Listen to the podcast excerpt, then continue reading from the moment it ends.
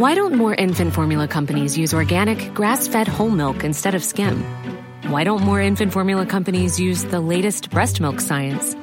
Why don't more infant formula companies run their own clinical trials? Why don't more infant formula companies use more of the proteins found in breast milk? Why don't more infant formula companies have their own factories instead of outsourcing their manufacturing? We wondered the same thing. So we made ByHeart, a better formula for formula. Learn more at byheart.com. I'm Sandra, and I'm just the professional your small business was looking for. But you didn't hire me because you didn't use LinkedIn jobs. LinkedIn has professionals you can't find anywhere else, including those who aren't actively looking for a new job but might be open to the perfect role, like me. In a given month, over 70% of LinkedIn users don't visit other leading job sites. So if you're not looking on LinkedIn, you'll miss out on great candidates like Sandra. Start hiring professionals like a professional. Post your free job on linkedin.com/people slash people today. Hi, I'm Daniel, founder of Pretty Litter. Cats and cat owners deserve better than any old-fashioned litter. That's why I teamed up with scientists and veterinarians to create Pretty Litter. Its innovative crystal formula has superior odor control and weighs up to 80% less than clay litter. Pretty Litter even monitors health by changing colors to help detect early signs of potential illness. It's the world's smartest kitty litter. Go to prettylitter.com and use code ACAST for 20% off your first order and a free cat toy. Terms and conditions apply. See site for details. Welcome to the Intercooler Podcast. Hi, everyone. Welcome to episode 181 of the Intercooler Podcast with me, Dan Prosser, and Andrew Frankel, my co host. This week's episode is a bit of a magazine style show where we cover lots of different topics. We're talking about um, a big event that we were at yesterday at Bicester Heritage. We talk about Formula One, the Qatar Grand Prix, with Max Verstappen sealing his third consecutive world title. Um, Andrew has been at the Rennsport reunion recently in California, a big Porsche celebration at Laguna Seca. And we also talk about our long termers. We've got a couple of BMW long termers, one that's a new arrival and one that will be departing us very soon. Uh, and finally, Andrew's been driving an extremely expensive Bentley. Um, so he talks about that as well. But before we get started, I'll remind you all to rate and review the podcast. Uh, it helps us if you, uh, um, come on, we're talking a glowing review. Um, let's be honest about this. We want a nice glowing review from all of you, please, um, because it really helps us to find a new audience, which just means we can do more and more with the podcast. So please do that. Thank you very much and enjoy the episode. We had a good day yesterday, Andrew. You and I were at Bicester Heritage for the Sunday Scramble. Yeah. Um, we had a load of cars there, some interesting stuff, I think.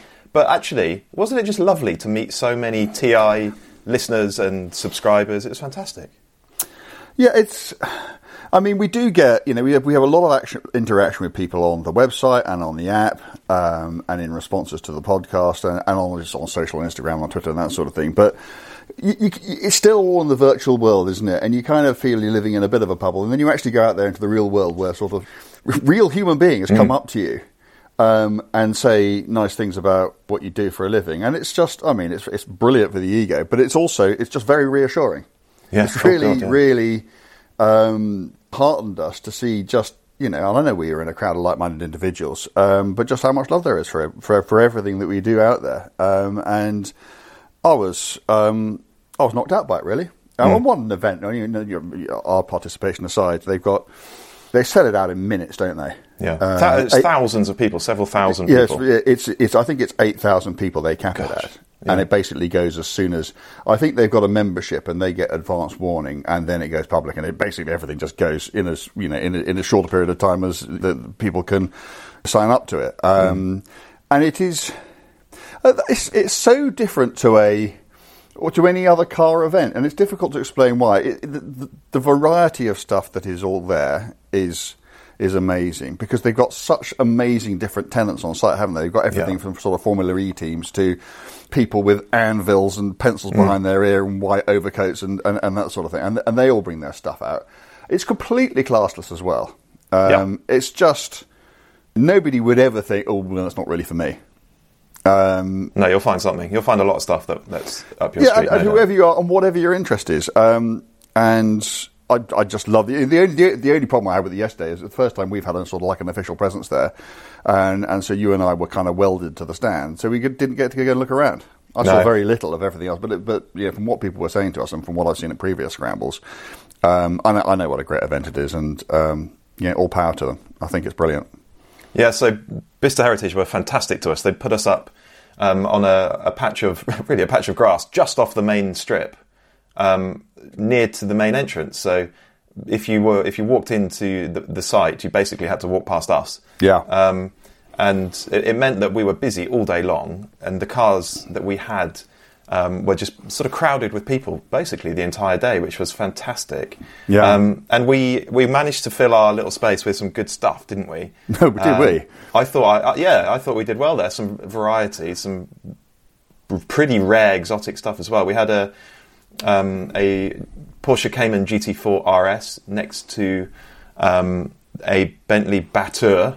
Uh, which is an un- unusual car. It's one of twelve, isn't it? That Batur 18. worth a lot I of thought money. it was 12. 18, it- it? one, of, one, one of 18, yeah, but that one's worth a lot more because it's the engineering prototype. yes. So it's it's the first one, and it's the one that did all the work. And if you know if any collector ever wanted a Batur, Mm. that would be the one that they wanted. Although I don't imagine for a moment that Bentley will ever sell it. Yeah, Um, we'll talk about that car a bit later on. Um, and then we had a Singer restoration, a DLS. Oh, my Gorgeous goodness. car. We, we had it at our live podcast, didn't we, at Henry's Car Barn? It was the Yeah. same car. Um, and it was fantastic seeing people crawling all over it and just looking at the details, going, goodness me, that is it's beautifully done. It it's amazing. is. Some people just didn't understand at all. They thought, well, it's a 911. Mm. And you go, no, no, no, no, no, no, no, no, no, no. It, it, it really, it really is so, so much more than that. And other people who are obviously singer devotees Mm. were just crawling all over it. And it's, it's the attention to detail. It is.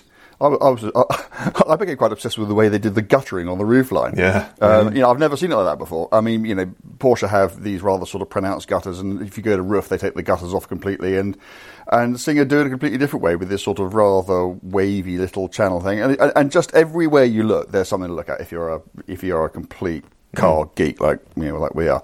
And So there were plenty of those there. I did hear some people saying, um, talking about the engine, and the engine's very special because it's still air cooled, but it's got the four valve head, so four valves per cylinder head, which Porsche never did in period No. on an air cooled engine, but Singer with Williams Advanced Engineering have done it. Um, so it was great that people knew that and were sort of spreading the word. Yeah, and, and Um, when, when when Porsche finally decided that they absolutely had to have four valve heads for their air cooled engine, they water cooled the heads and left the block air cooled. I mean, they finally went to this was in their sort of Group C days with 962s. They finally went to fully water cooled, but no, actually, you know, there, there was a long period where they had water cooled heads and air cooled and an air cooled block. That was amazing, isn't it? Mm.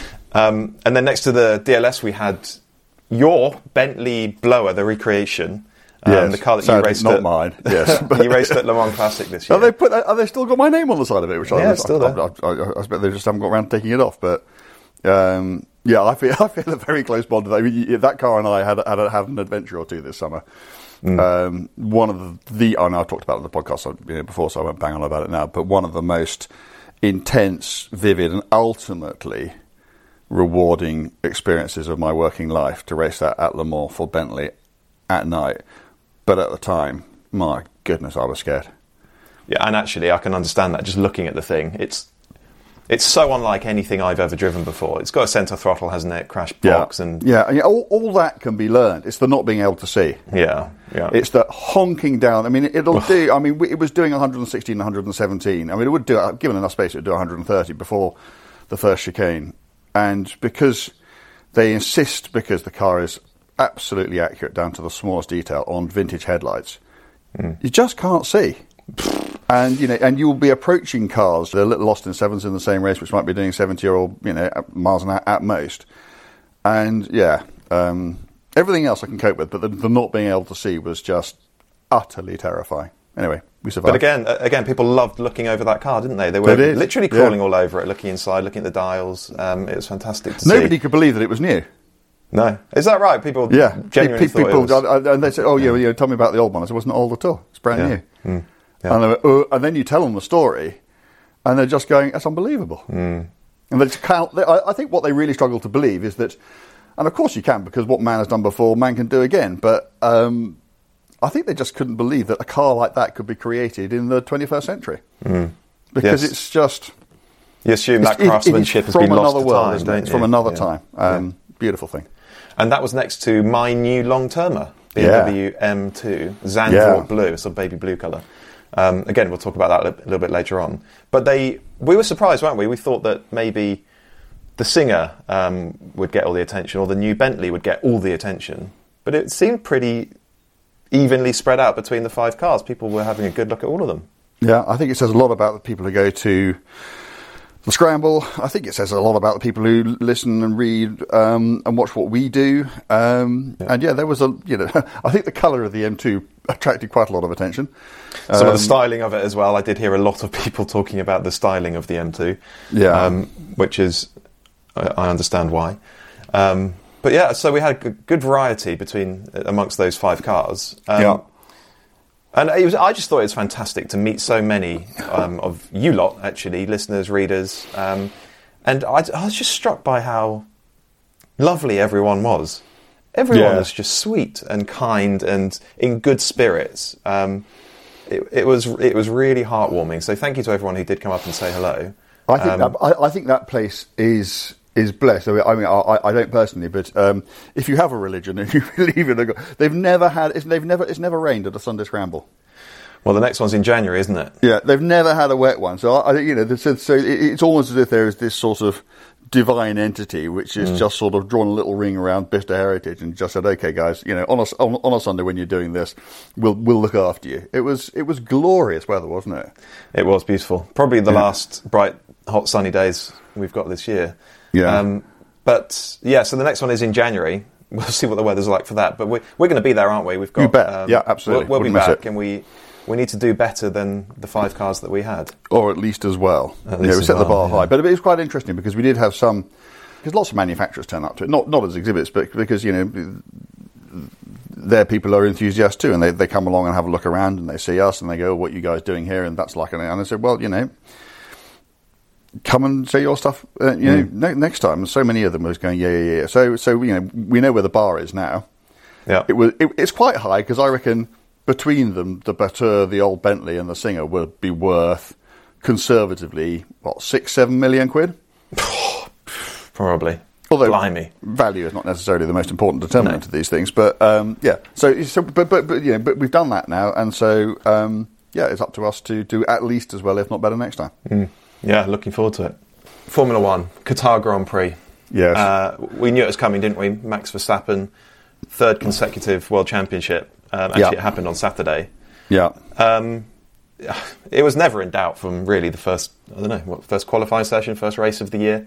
Um, we knew Max was pretty much a shoe in, but he's done it in some style.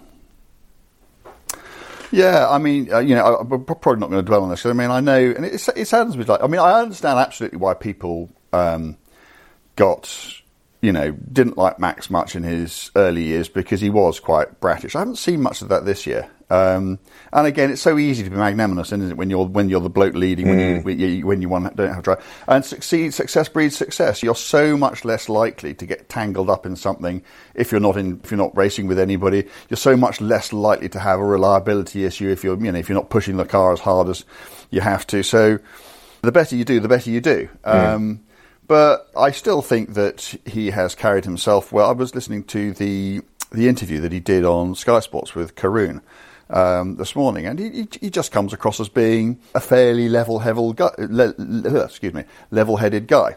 Um, but I mean, I'm not sure there's an awful lot to say about his particular performance uh, yesterday because he did what he does. He just disappeared.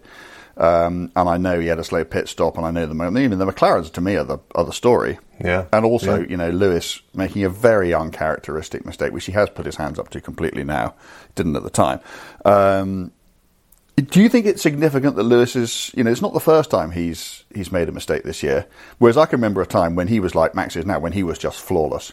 I can remember, I would say probably in 2020, so the last year he won a championship. I can remember you and I having a conversation and me at the, towards the end of the season saying, I cannot think of a single mistake he has made in any practice, quali, or any race, anything um, where you could he's run off the track or he's tumbled tangled with somebody else or anything where you could say, "Yep, that's down to Lewis."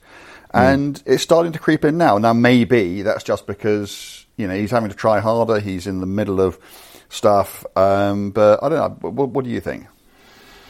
Um, I think it goes back to what we were talking about. When you don't have an ultra competitive car beneath you, mistakes are more likely to happen. Um, Hmm. I think he's trying extremely hard to win a race in a car that is a long way off the fastest car on the field, Hmm. Yeah. on the grid.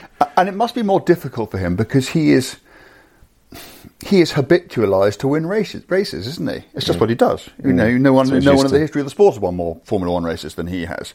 And you know, unlike you know George, who's won one, uh, and so to him, to him it is not second nature. To Lewis, he's out of his comfort zone because he's not where he wants to be, and and given you know the frustration he must feel at knowing where he should be, knowing where his talents deserve him to be, it must just be that much more frustrating. And I guess frustration can sometimes lead to errors.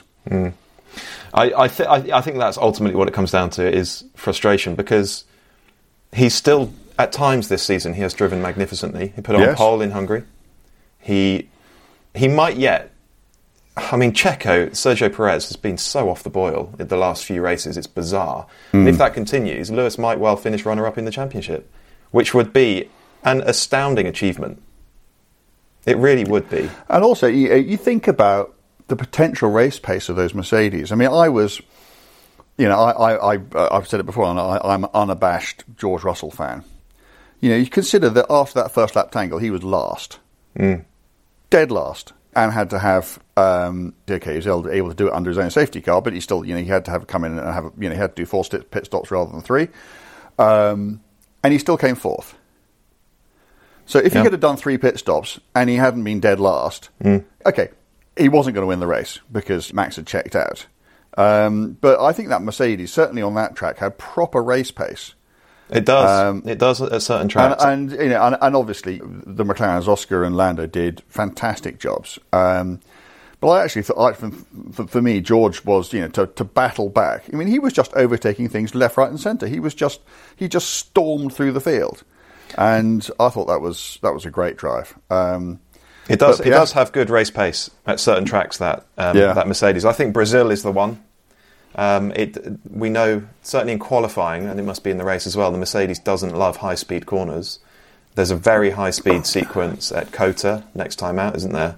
yeah, um, oh, Austin. yeah, round the back, yeah, absolutely. and um, but Brazil. I mean, they won it last season, so maybe they maybe that's Mercedes' best chance to nick a win this year. Um, it'll be interesting to see. But yeah, you're Some- right. so- to, something something will have to go wrong. I I'm, know, I'm- well, I'm now know, firmly convinced that yeah. for anyone to win a race other than Ma- Max Yeah. requires external influence. No one is going to win a race on merit. No, it needs Red Bull to have a shocker or to Yeah. have a problem or something. I agree. Yeah. Um, but you were right to mention McLaren because it is astonishing how they have. Do you remember at the start of the season? They were basically at the back of the grid. They were nowhere. Yeah, and then Aston Martin have swapped places, haven't they? Yeah, yeah. And now the the McLaren is rapid. But I want to talk about Oscar Piastri. How cool is he? Yeah, good lad. Under isn't he? He seems a good lad. He's um, he's got a, seems a great sense of humour, and the boy can drive. Goodness me! I wonder if this is the best debut season we've seen since Lewis Hamilton in 2007. Poor. Well, I don't know. I, you, need- you need to go. I mean, and it depends whether you look at it just as sort of um, what's the word? I don't know, but not just looking at data. I Mm. mean, Lewis won three races in his opening season, something I like think that. I think four. Yeah, four. Yeah. And should have Yeah. won the championship really. Um, but Piastri's had two podiums now. He's won a sprint. He put it on sprint pole. Um, he he's driving that car beautifully. He's also giving Lando Norris a hard time now. Yeah, but Lando seems to be loving it, didn't it? I mean, I, I I was very impressed by Lando after the after the race yesterday. He was just taking the piss out of everybody, having to sit down while he could stand up for the interviews. I mean, it was clearly an absolutely exhausting race. Yeah, looked at it. Um, and he clearly had the legs of Piastri towards the end of the race. Um, but when you know when the team got on the telephone to him and said, "Okay, just maintain position," you know, he was just going, yeah, "Well, yeah, all right, but why?" Yeah. Um, but he wasn't, you know, he wasn't spitting the dummy or anything. And um, but you know, as far as Piastri Piastri's concerned, it's you think of the pressure of basically forget Max for now. You know, as far as everybody else is concerned, you're out there, you're in front, you're in your rookie season, you got Lando closing on you fast, you must be utterly exhausted because that we know we know well from Logan Sargent having to literally. Mm. When, when did a driver last retire through exhaustion? I mean, it used to happen in the seventies a bit. Mm. I can't remember the last time. I can remember Mansell sort of keeling over on a podium. I think Nelson Piquet once didn't make it to the podium. I think uh, I can't remember when a driver last retired a healthy car through just sheer exhaustion. So it must have been really, really tough out there. Um, what was I saying? I completely lost my train of thought. Well, um, Piastri seemed very cool under the pressure of Yeah, uh, Norris Uh, yeah, exa- exactly that. So it's you know yeah, absolutely exhausted as you would have been. Lando closing in on him um, and leading the rest of the field, and he didn't. He was flawless, wasn't he? Yeah, yeah, huge credit to him. Also, Yeah. in the sprint um, on Saturday, he he knew that Max was hunting him down towards the end of that sprint, um, but he'd looked after his tyres and he sort of he checked out just enough to have a cushion that he Mm. could roll it through past the checker flag. So, I'm dead impressed with Piastri at the moment. So am I. Um, I think he's I think he's doing brilliantly. Um, yeah. So again, congratulations to Max. We just want to see him with some proper competition now, don't we? At the front of the field, whether that's from his teammate or from another team. Um, I just want to see him in a proper championship fight again because last time that happened in 2021, we got what I think was the best season ever, or certainly the best season I've ever watched. But it's not. But it's not going to happen. It's not. I don't know how long has Checo's contract got to go. They say he's in for next year. Um, so Yeah, I mean, I, if, if I was Red Bull, I mean, uh, and, and you know, I know that he's he's a really really good guy, but if, if you're a team, you, you need, and you know, they need someone who can support Max, hmm. and they haven't got that. And I'm afraid, I know he had a bit of a blinder at the start of the season, but for you know, for too many races now, he's just he's just he's not even close. He hmm. can't perform the role of a number two. Yeah, but at I the mean, moment, it- this season, he hasn't had to. That's the bizarre well, thing no, about it. No, I mean, yeah, but but that doesn't mean that Red Bull wouldn't want him to. I mean, he is, you know, we have been pretty, we were pretty critical of Bottas in his the limitations of him being number two to Lewis. Well, I don't think Checo's now anywhere near that level relative to Max that Bottas was to, to Lewis. Now, maybe you know some people say, "Oh, yeah, that's because you know Max is such an incredible driver," but you know Lewis wasn't exactly a duffer, was he? Um, and you know, Well, I- and also I- in the past, we, Perez has looked better than Bottas did. We have said that as well. Perez, Yeah. he's looked better, much better than he has done in the last yeah, few but, but, races. but, but, but he's so off the boil.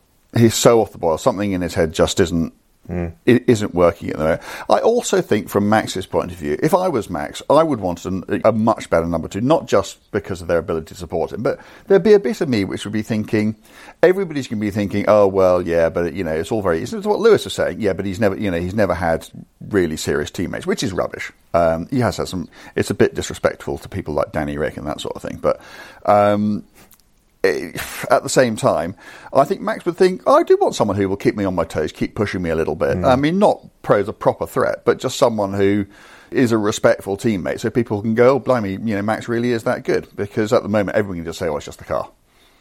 Which it absolutely isn't. I mean, the car is obviously incredible, but it's not just the car. Well, it's both, isn't it? Um, But yeah, I, I agree. So I don't think the, the fight, the challenge is going to come from within next season or in 2025. Um, but goodness me, I hope it comes from somewhere. Uh, I just want to see a great title fight again because there's nothing better in Formula One than a Yeah. title fight that um, ebbs and flows and goes down to the wire. It's just so exciting. And the next big reg change is not until 26. So we've got two more seasons of um, continuity of the existing regulations. Um, and, you know, we, we, see, we, we saw under the old regime that Red Bull were able to creep up on eventually, rightly or wrongly, at 21, overtake Mercedes. So it's not as if it can't be done within a current set of rules, but it is more difficult. Um, and who would you expect it to be? You'd expect it to be Mercedes, wouldn't you? Well, the, the interesting thing for me is that Formula One recently, in recent um, years, has sort of flipped and flopped between being an aero dominated formula and a powertrain dominated formula. So when the V6 hybrid turbo engines came in in 2014, Mercedes built the best one, and they they swept everyone aside for years. Yeah. 2022, we switched to an aero dominated formula. And with Adrian Newey and all the other brilliant aero engineers Red Bull have, they moved to the fore and Red Bull and Mercedes slipped back. But 2026 probably puts the emphasis back on the powertrain. Um, and Red Bull are going to have to create their own powertrain with Ford. Yeah. So, yeah. It's, so it's a really, really so actually, it's a really interesting point. Nobody talks about powertrains anymore. You, yeah, there were hmm. always mm. those conversations. Oh, yeah, Mercedes got so much more power than the Ferrari or anything. You don't hear those conversations anymore. I don't know who's got the most powerful engine on the grid. It's almost as if it doesn't matter. I think they're all considered to be pretty much on a level, um, except the Renault, uh, which I mean, and they've spoken about this very openly, is down on power. Um, but the the others are pretty much on a par. But yeah, who knows? 2026 might flip everything on its head. Um, but it's a few years away, isn't it? A couple of years away. Well, let, us hope we don't have to wait until then. Hi, this is Craig Robinson from Ways to Win, and support for this podcast comes from Invesco QQQ. Invesco QQQ is proud to sponsor this episode and even prouder to provide access to innovation for the last 25 years. Basketball has had innovations over the years too. We're seeing the game played in new ways every day. Learn more at Invesco.com slash QQQ. Let's rethink possibility. Invesco Distributors, Inc. Hey, it's Danny Pellegrino from Everything Iconic. Ready to upgrade your style game without blowing your budget? Check out Quince. They've got all the good stuff, shirts and polos, activewear, and fine leather goods all at 50 to 80% less than other high-end brands. And the best part? They're all about safe, ethical, and responsible manufacturing. Get that luxury vibe without the luxury price tag.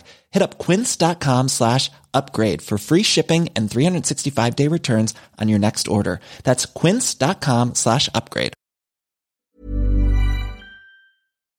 Okay, more motorsport then. Very different kind. Tell us about Rennsport. You were in California, yeah. Laguna Seca for so, so it's sort of Porsche's own big celebration, isn't it? Yeah, and I'm not going to bang on about this too long because if you weren't there, you weren't there, and it is um, quite a long way away. But um, I just think it's quite an interesting an event, and to think whether you could do it, whether any other brand could do it, and whether it could happen anywhere else. So, Rennsport Seven, as was, it's the seventh one of these they've done in the last 20 years, is the largest festival for Porsches anywhere in the world. It's like a the best way of thinking about it is it's like a sort of mixture between the Goodwood Festival of Speed and the Revival Festival of Speed in terms of the sheer variety of stuff that's there. Revival mm. insofar as there's proper racing going on on the track, um, and it's for basically everything Porsche from single cylinder tractors to their current Le Mans race car, and absolutely yeah. everything in between. Um, and if you are a Porsche fan, and I don't imagine it'll become much of a surprise to people listening to this that we kind of are, I mean, it's it's heaven on earth. You know, there is wow. there's basically nothing, almost nothing. I did try and think of cars that Porsches that I'd want to see which weren't there, and I was down to literally individual cars like a 909 Berg Spider mm. or the 961, the Racing 959, but basically everything else was there. So, you know, if you, if, if you like Le Mans cars, 904, 906, 907, 908, 910, 9, uh, 90, yeah, 917, uh, 956, 962, and we Can-Am cars coming out your ears. IMSA cars coming out your ears. If you're on the road car sides, every kind of 911 that there's ever what, been. Was everything running or was it mostly static? Um, well, there was a huge amount of running stuff, but if it was mm. running, it was racing. There were a few parades, a few demos, mm. but yeah. So you know, where else would you get to see two Gulf 917s being driven as fast as they can, properly racing? Mm. Oh gosh, that is. Where cool. else would you get to see thousand horsepower Can-Am mm. Porsches racing? Not doing high speed demos or you know the sort of nonsense that I've done, racing. Um, and the most the, these incredibly beautiful race cars they did in the late 60s the you know the 907s and the 908s these four 500 kilo uh, fiberglass bullets um, to see them racing. And, also to go and look at all the all the curios all the sort of the homemade Porsches the sort of the off-road rally raid 911s so it was one there was a 1970s thing there. It looked terrible. It was a Targa um, and someone had jacked it up, and they, you know, they they made new wheel arches by taking tin snips to the existing ones, mm-hmm. and but it clearly it was all done out of love. And I just I spent what did I spend? I was there for three days. Um, just wandering around, and also, also, also the people, the Porsche people. I mean, mm. name someone who's associated with Porsche, and they were there. Um, you know, from the from the very very oldest um, people in their nineties um, to current race drivers, uh, and you know, I think I did a list of like twenty odd Porsche heroes who were there, and they were just wandering around, and and, and you know, and again, I mean, I guess like.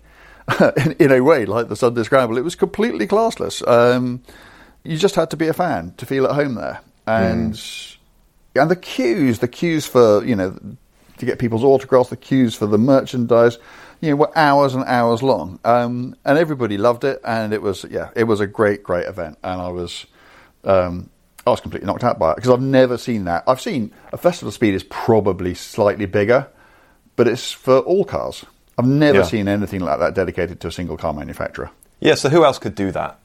Um, uh, we have to qualify this a little bit because in that part of the world, in that part of the country, if Chevrolet took over Laguna Seca and just invited tens of thousands of Corvette owners and had lots of Corvettes there, they'd fill the place, I'm Oh sure. God, yeah, yeah, many times over, yeah. But you wouldn't have the variety, um, you wouldn't have the the richness of motorsport heritage and again variety of motorsport. You wouldn't have um, so many different types of car. You just have Corvettes.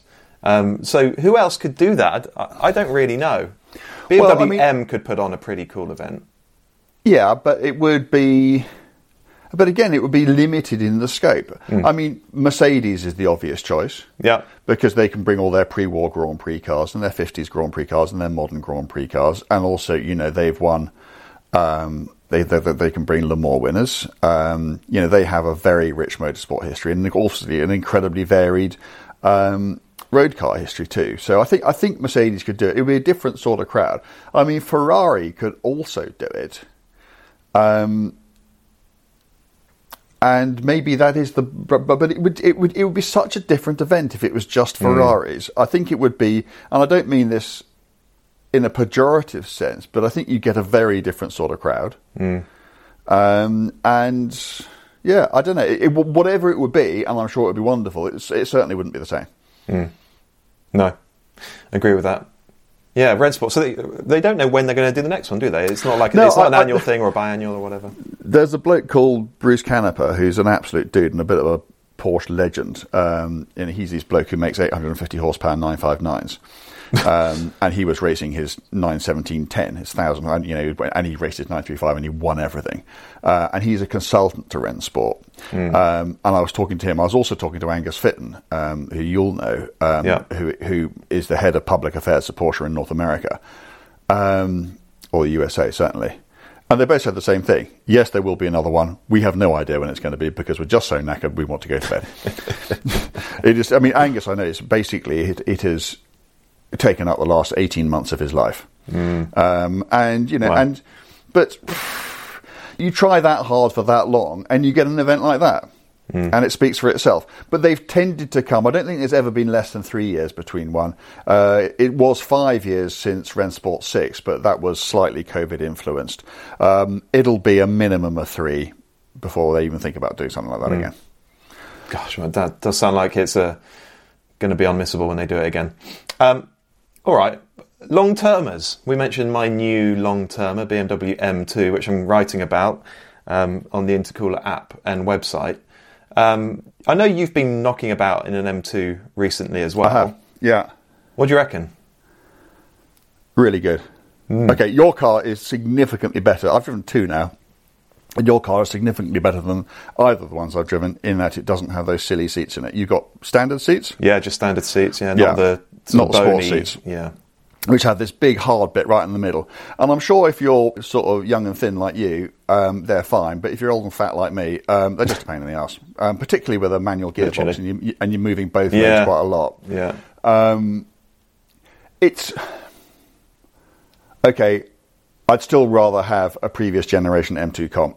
See, Um, I- this is this is exactly what I'm currently thinking. Um, It's quite a different car, this new one. It is quite. It's much heavier. Um, it's bigger. It's obviously it's less attractive.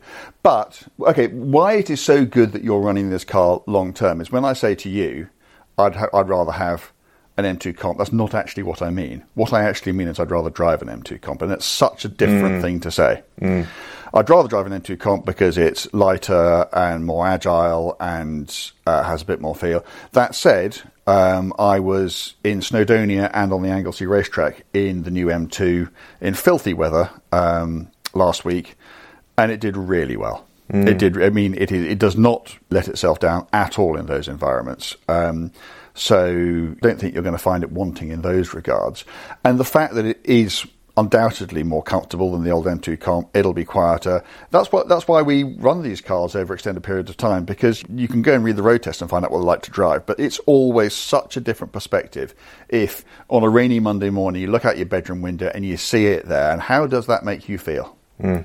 If it mm. makes if if it just kicks off your week to a really good start, then it's fabulous. But you know, and you've got some horrible long journey to do in dreadful weather, and you just think, okay, I'm I'm basically not leaving home until I get there because I feel so relaxed and at home in it.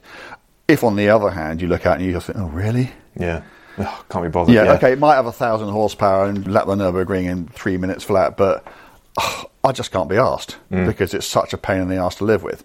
Um, and that's what these tests are about, and, it's, and that's why I'm really interested to see what you think about you know what this thing's going to be like over a long period of time. You know, it's sorry, it's, it's the experience that I've had with this. Um, Yeah. M340i I've had, which is very sadly going back to BMW at the end of next week. Um, it's a it's a good car to drive, and we did these, this triple test, didn't we, with the Yeah. M3 Touring and with the Alpina B3 Touring, and it came an extremely honourable second in that test. Yeah, that is Uh, live now on both the app and website. It went live on Friday if you want to go and read that. Yeah. Um, and really, its success is down to, it's certainly not down to how fast it goes either in a straight line or around a corner. Its success is down to how it presents itself as a usable package over a prolonged period of time. And it's just, it's just really, it just works. It Mm. It's lovely. Works. It's lovely Yeah. Mm. that M340i. I, I was I was stunned by it. We um, we've just changed both our cars in my family, and we we have a 320i touring, um, similar age. It's a 72 plate, so a facelift car. It's Yeah. a really lovely car. But your M340, um, it actually rides better. It's Does it? clearly yeah. It's a lot faster. Yeah, Um, it would be that. I'm surprised it rides better. yeah, it does. Well, it's on adaptive dampers, which I think must help. Um, but it's, I just, I think it's a really, really brilliant car. I'd love one actually. Yeah. You know, maybe a couple of years down the line, I think it would be a fantastic, well, as you know, everyday car and long Yeah. distance car. I, family I, I've driven it to Bosnia and back. I can Yes. confirm its, its credentials in that regard. Yeah, yeah, yeah. Um, so this, yeah, this M2, it's in that very that baby blue colour, Zandvoort blue, which I think the colour's growing on me. The styling is still a bit challenging. What I was talking to a lot of people about it at Bicester yesterday, um, and most people ha- have their sort of reservations about the way the look, the car looks. And Yeah, I I'm of agree. Some of the styling is very blocky and sort of heavy-handed. Particularly the sort of rear three quarter. Yeah, yeah. Yeah. I, I find the front bumper quite challenging. No, I agree. But um, there was. And, the, and, and the colour doesn't help because it does make all that stuff. it shows it all off, doesn't it? yeah, it does. Um, and but the, I was having interesting conversations with two people about the way the car looks. One I was following in as we drove into Bicester. He was in a Caterham R400, and he said that on the in his mirrors on the road. Okay, forget the sort of the styling elements, but the stance of the car, the proportions, the the way it seems to sit on the road. He said it looked brilliant. Um, Okay. Which is it's actually an important thing because yeah, when you see a car moving at a decent speed down a road, you see it in a very different light Yeah. um, compared to when it's just sat static. And another interesting conversation was with Adam Gompertz, Revs Limiter, um, who is a friend of ours, and he was a car designer, trained car designer. And you, it's so interesting to watch him looking, poring over a car because he's seeing totally different things to me. You know, I, I look at a car and go, okay, it's in the case of the M2, um, sort of three box shape. It's got wheels here and it's got slightly messy styling at the front. That's what I see. But he was really poring over it and looking at how, um, you know, the surfacing down the side of the car, down the doors. There are two lines that sort of intersect in a slightly awkward way. And it, I hadn't bloody spotted that until he pointed it out to me. No, but So yeah, it's, but, it's but really d- d- designers tend to talk in this. Well, they talk in designer language, don't they? Yeah, yeah, they do. um, which I've never been very good. Uh, I've always felt a bit inadequate when talking to Mm. those guys, and they start talking about um, all those sorts of things. So I've never really understood what they're talking about. But um, yeah, It's just a I mean, very it still adds up. It still adds up to a car which ain't great to look at. Yeah, sadly. Um, so this one has got the manual gearbox option, which is now a cost option. It's according to the BMW configurator, That's cheeky, isn't it? It's twelve hundred quid according to the configurator. So That's it's not even a couple cheeky. hundred quid, you know. It's, No, uh, and and that's not because it cost them twelve hundred or even five hundred quid more to fit it. It's because they think they can get away with it. yeah, It's just cheeky, isn't it? Because I mean, Um, it is. It always used to be, well, in all cars, the manual was standard, then you pay for an auto if that's what you want. Hmm. Because an automatic gearbox is inherently more complicated, bigger, heavier, and more expensive.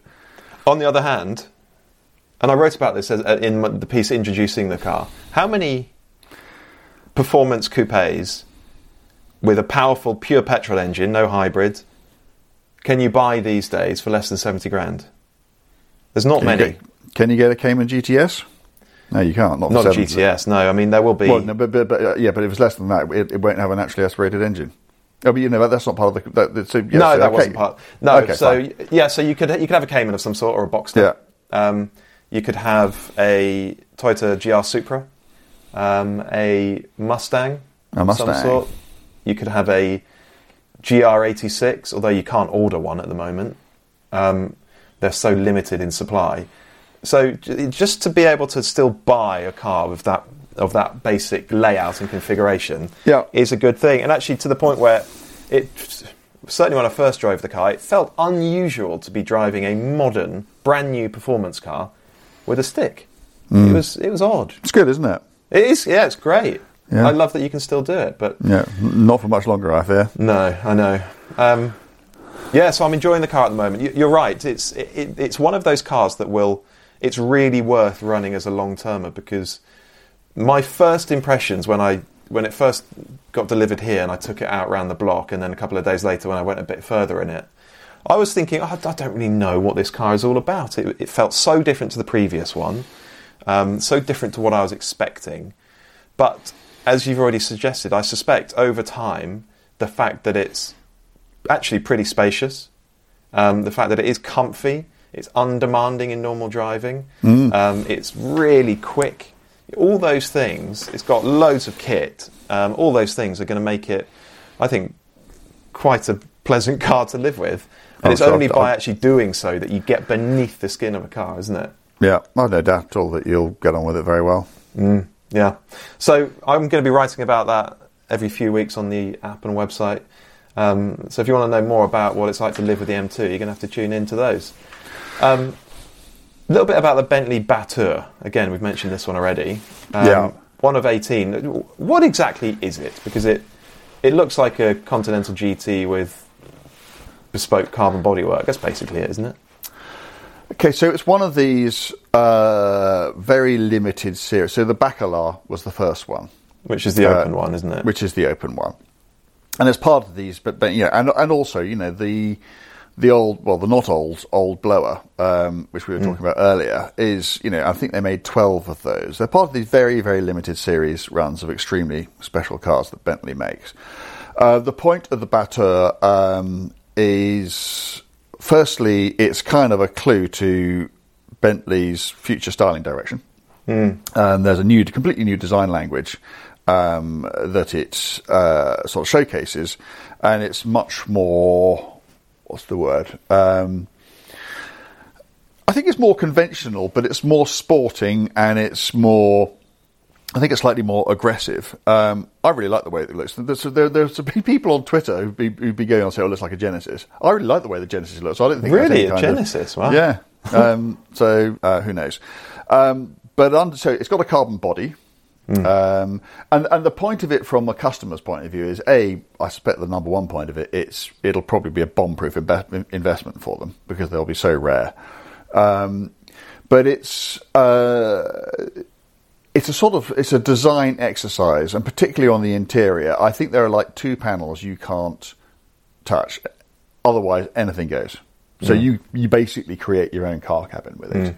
Uh, and you can have any material um, rendered any way you like, and you just work with. So I think the sort of, I think it was one point, was it 1.65, 1.75 million, the sort of nominal cost for these things. Actually, that's, it's almost an irrelevance because it just depends um, how long you spend with the designers, um, how much weird and wacky stuff you want, and how long it takes for it all to be prepped and that sort of thing. So I imagine the actual, um, I, am I'm sure, but I know that no two Baturs are alike, and I imagine the high low of uh, what they cost um, their customers, you know, might vary by as much as a million pounds. I mean, who knows? Yeah. Uh, in terms of the sort of the good stuff, obviously the carbon body uh, saves a lot of weight. It's got no rear seats either. Um, they've turned the engine up to 730 horsepower. And it's the 12, isn't it? Yes, the W12 is the ultimate iteration of the W12. Which is being retired, isn't it? Yeah, um, with an avalanche of torque. Um, and uh, it was actually it was my wheels home from uh, Yeah. from, from from the Sunday Scramble yesterday, um, and you and I uh, were both quite tired by the end of it because you know we were on our feet all day and having a great time. And I got in it and I was thinking, well, you know, and, and, and this car it's the engineering prototype, so it's it's had a life, um, and it's left-hand drive, and it's, it's actually got this big red button, which I was told not to pull if the car was literally on fire. Um, so, so, so I've not because that just literally just shuts everything down, uh, and, and all prototypes have to have that. It's a standard part of, uh, I think it's a required part of um, prototype kit. Um, and yeah, I, I, I was quite tired. My goodness, if you want something to keep you awake, it is so ridiculously fast. It's, Is I've it? never driven a Bentley like it. It just, I suspect it's because it's done 15, 16,000 miles, so it's nicely loosened up. um, it didn't feel like 730 horsepower to me. It felt like about 900 horsepower. It was, I, I was laughing. It was so fast. I couldn't believe how rapid this thing was. It just, it just, it went from one place to another place by, I just left out all the places in between the two. It was, So have, have they tried to make a supercar out of the Conti GT, or is it still a Grand Tourer? It's still, it's still very much a Grand Tourer. It's still very much of that. It's a Conti GT. It, it, it, just in terms of how it performs, it's a Conti GT turned up to about 14, I guess. Yeah, okay. Um, so, um, yeah, it was. I, I was surprised by how rapid it felt, um, and it was. Yeah, it was a great thing to um, to tool about in. Um, and they're going to come and take it away again today. Pity. Yeah, it did get a lot of attention. It I did. I guess that purple paint is, is part of it, isn't it?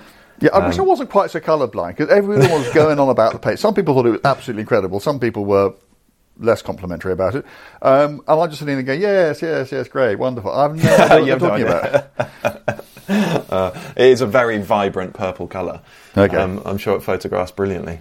Um, okay, well, we are running out of time. Um, we've got a listener question coming up, but before that, I'll remind you all just to subscribe or follow to this podcast.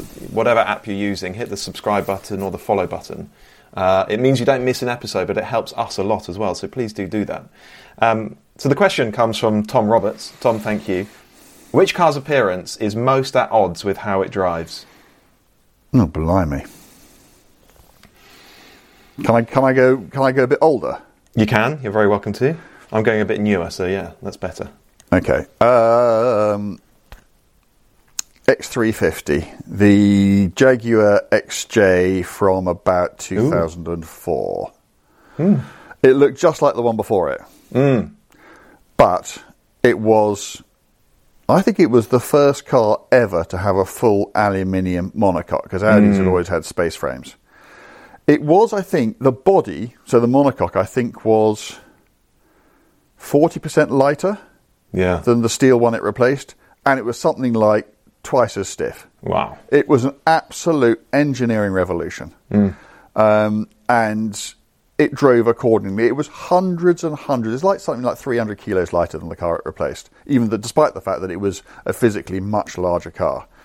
And you drove it, and it was absolutely incredible. But to look at, it looked like something that you you know you'd see parked up in the you know in the in the chairman's slot at the local you know country Yes. golf Yeah, yeah. golf course. It was so state. So this was this car was designed by a bloke called Geoff Lawson, who was a lovely man. He sadly died um, well before his time, um, and it was his last car. Um, and Ian Callum came in, but Um, I think, I mean, you know, Ian would need to speak for himself in this. I think that Ian thought that the car probably needed to look a bit more dynamic, but there wasn't a great deal he could do to it inheriting the project at the time because it was basically done. Mm. And so there was some detail work on it, but it does look very, very traditional. It looks mm, very it retro. It looks like a 1960s XJ6. And yet, the way that it drove, it was. It was so. It was. It wasn't just of its time. It was way ahead of its time. Mm. Um, so yeah, and, and and I've always had a bit of a soft spot for them because they're just so incongruous. You look at one thing and you drive another, and they're the mm. same car. Good answer. Um, I'm not that satisfied with mine, but I think I can make a case here for the BMW i8, um, just because Ooh. it's it's so low and swoopy. It is so supercar like. It really does look like a supercar. It has that presence, that look to it. But actually, it's comfy. It rides. Yes. It's got light steering. Doesn't have a great deal of grip. Quite skinny tyres. Yeah. Um, and I think if you asked most people who look at it who didn't know what it was, they'd probably assume it had a big old engine, wouldn't they? Yeah. Not a 1.5 litre engine yes, from a three-cylinder engine from a Mini. Yeah. yeah. Um, yeah. So maybe yeah, that qualifies. Good call. Good call. Um, so Tom, thank you for your for your question. Keep them coming, um, and we'll end next week's podcast with another listener question. And thank you very much for listening. Bye.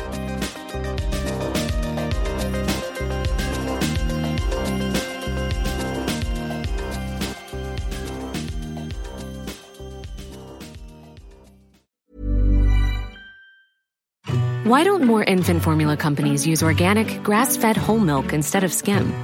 Why don't more infant formula companies use the latest breast milk science? Why don't more infant formula companies run their own clinical trials? Why don't more infant formula companies use more of the proteins found in breast milk? Why don't more infant formula companies have their own factories instead of outsourcing their manufacturing? We wondered the same thing. So we made ByHeart, a better formula for formula. Learn more at byheart.com. Hey, it's Danny Pellegrino from Everything Iconic. Ready to upgrade your style game without blowing your budget? Check out Quince. They've got all the good stuff shirts and polos, activewear, and fine leather goods, all at 50 to 80% less than other high end brands. And the best part? They're all about safe, ethical, and responsible manufacturing.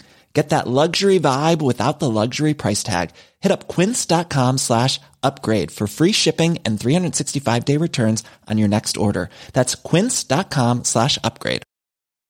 Hi, I'm Daniel, founder of Pretty Litter. Cats and cat owners deserve better than any old fashioned litter. That's why I teamed up with scientists and veterinarians to create Pretty Litter. Its innovative crystal formula has superior odor control and weighs up to 80% less than clay litter.